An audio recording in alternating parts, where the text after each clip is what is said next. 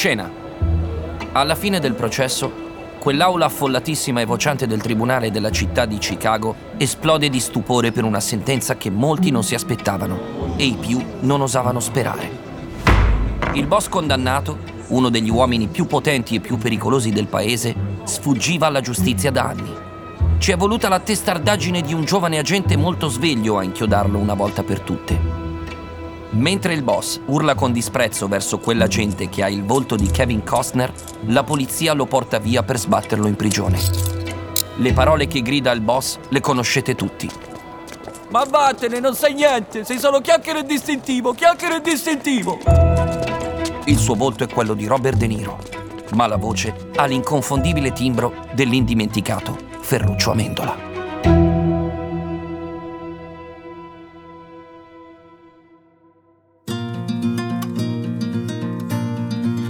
Il cinema è quel posto dove la vita incontra le storie proiettate sullo schermo e ci si tuffa dentro. Se vai al cinema il tuo film inizia appena esci di casa. La sala che scegli, la compagnia, l'atmosfera, tutti i contenuti speciali che si aggiungono al film che vedrai. Tutte scene destinate a restare.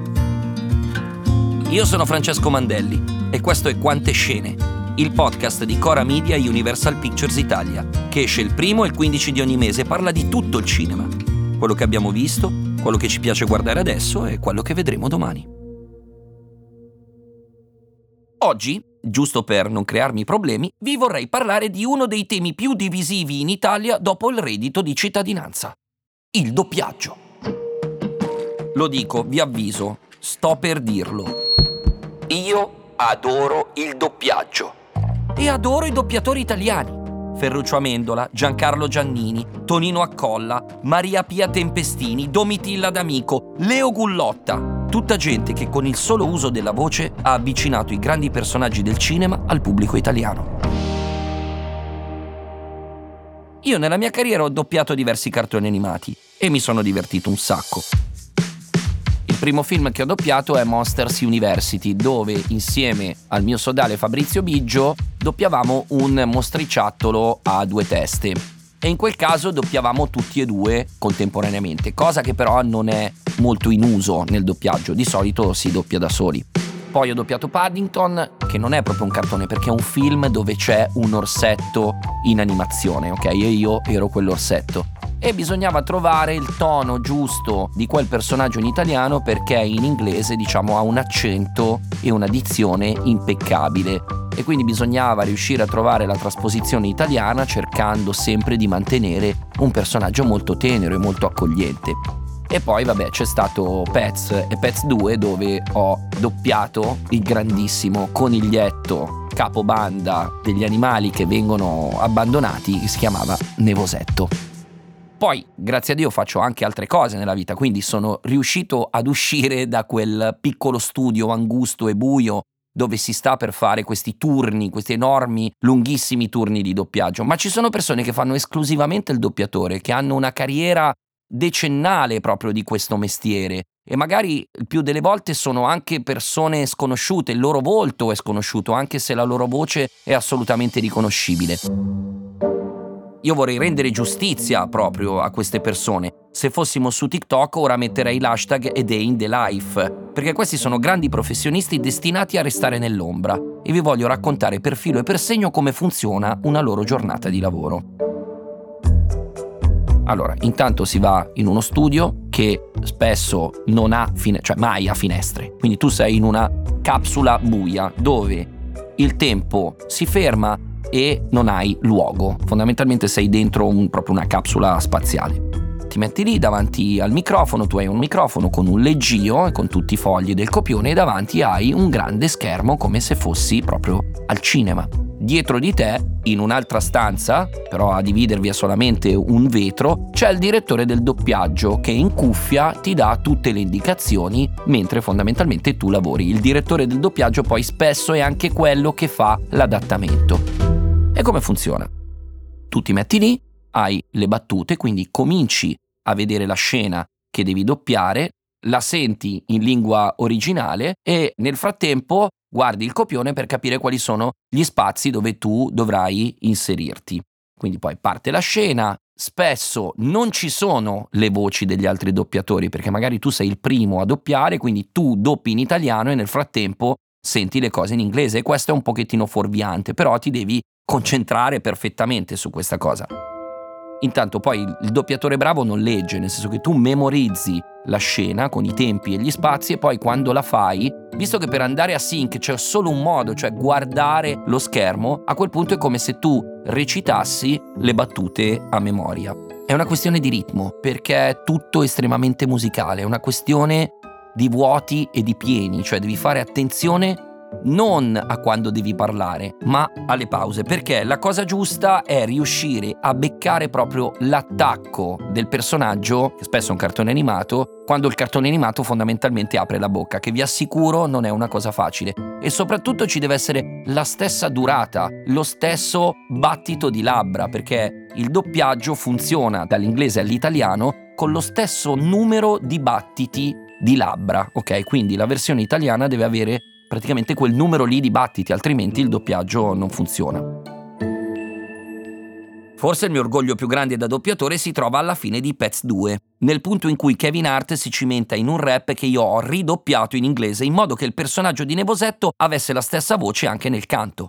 In questi casi alcune scene le devi ripetere anche 10-15 volte. E visto che mi è costata tanta fatica, ora ve lo faccio sentire.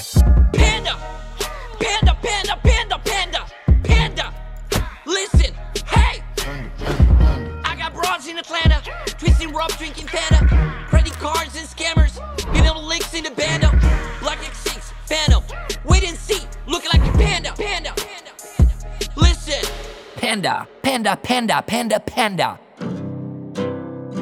Sapete dove secondo me è stato fatto un ottimo lavoro di doppiaggio? Nel film di animazione Frozen. Perché ve lo dico? Perché l'ho visto 814.000 volte insieme a mia figlia.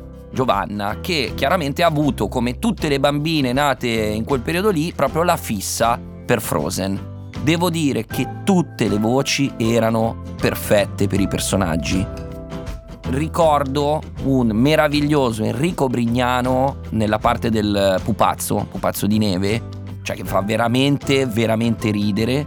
C'è Serena Autieri che fa Elsa e una strepitosa Serena Rossi che fa Anna. Perché in quel film poi c'era una parte di doppiaggio dei dialoghi, ma anche una importantissima parte di canto. E proprio in questo periodo Serena Rossi sta per uscire con un nuovo doppiaggio di un film d'animazione che si chiama Prendi il volo. E a proposito di questa esperienza, la nostra amica Serena Rossi ci ha mandato un audio, sentiamolo.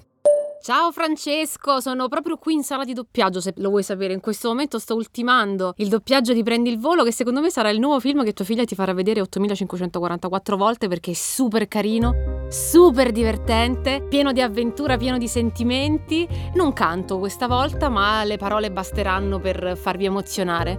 E quindi grazie per tutte le cose belle che hai detto su di me sul mio lavoro. E lo sai che anche io sono una tua super fan. E niente, ti aspetto al cinema dal 7 dicembre, ma non solo te e tua figlia ma tutti, tutti, tutti, tutti. Il film è Prendi il volo. Vi aspetto. Ciao. La verità è che una delle difficoltà più grandi del doppiaggio in Italia non è tanto la traduzione, quanto l'adattamento, perché ci sono dei contesti e delle situazioni nei film prodotti nei paesi stranieri che non appartengono al nostro panorama culturale e quindi l'adattatore deve inventarsi dei modi per renderli comprensibili in modo istantaneo. Temo che proprio da questa necessità siano nate le derive del doppiaggese, cioè tutti quei modi di dire che non sentirete mai per strada, ma che sono frequentissimi in alcuni tipi di film. Ad esempio espressioni come Ehi, che sventola! Oppure Ciao pupa, come ti va? Altrimenti Dannazione, qui è pieno di sbirri! Anche Ehi amico, fottiti! O se no Ehi, dacci un taglio amico! E dulcis in fundo Ehi amico, chiudi il becco. Tutte forme scaturite dall'esigenza di tradurre espressioni idiomatiche di slang inesistenti in italiano.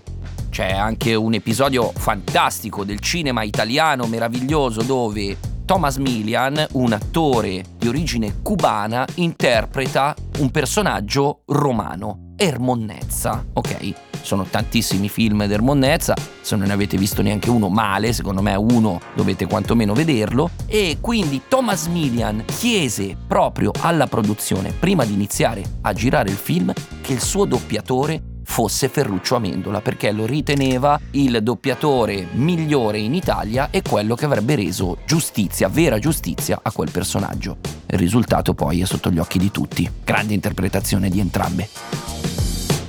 Temo che gli effetti più assurdi dell'adattamento si manifestino però nella traduzione dei titoli. E allora, in uno dei più grandi misteri del cinema, l'altissimo verso del poeta Alexander Pope, The Eternal Sunshine of the Spotless Mind, che tradotto letteralmente sarebbe l'eterno raggio di sole della mente pura, in italiano è diventato Se mi lasci ti cancello. Tra parentesi, film strepitoso di Michel Gondry, che se non avete mai guardato perché giustamente terrorizzati dal titolo, vi consiglio di recuperare. Vi dico l'ultima, dai, il mio preferito. È un film del 1981 con Denzel Washington che si intitola Carbon Copy, cioè copia carbone. Una cosa che in italiano esiste, è comprensibile, facile ed è anche una bella coppia di parole, dai. E invece, io non so cosa sia passato nella testa degli adattatori quel giorno, ma vi giuro che la versione italiana di Carbon Copy si intitola Il pollo si mangia con le mani. Ma perché? Altro tasto dolente degli adattamenti, che fortunatamente negli ultimi anni è stato risolto, sono le canzoni tradotte in italiano. A me ne viene in mente una precisa, che se ci penso mi ha fatto più paura dell'esorcista è Fiamme in cielo, lampi di fuoco, cioè la versione molto letterale, troppo letterale, di Great Balls of Fire di Jerry Lee Lewis, cantata da Maverick e Goose in Top Gun. Se non la ricordate, vi consiglio di andare a ripescarla su YouTube. Merita. Io faccio finta, impazzisco per te. Se tu mi guardi, mi sento un re. Mi strappi il cuore, tu sei l'amor. Fiamme in cielo, lampi di fuoco. Al netto di queste derive, però, voglio ripeterlo. Viva il doppiaggio e viva quei doppiatori che negli anni ci hanno fatto diventare amici dei nostri personaggi preferiti del cinema. Che poi sono bravi tutti a seguire un film in lingua originale in inglese, ma quando si comincia ad andare sul tedesco, sul danese, sul coreano, sul cinese, voglio vedere dove finiremmo senza il doppiaggio. E con questo ho concluso e vi saluto con uno scintillante Ehi, dannazione! È fottutamente tardi. Devo sgommare. Ci vediamo, amico.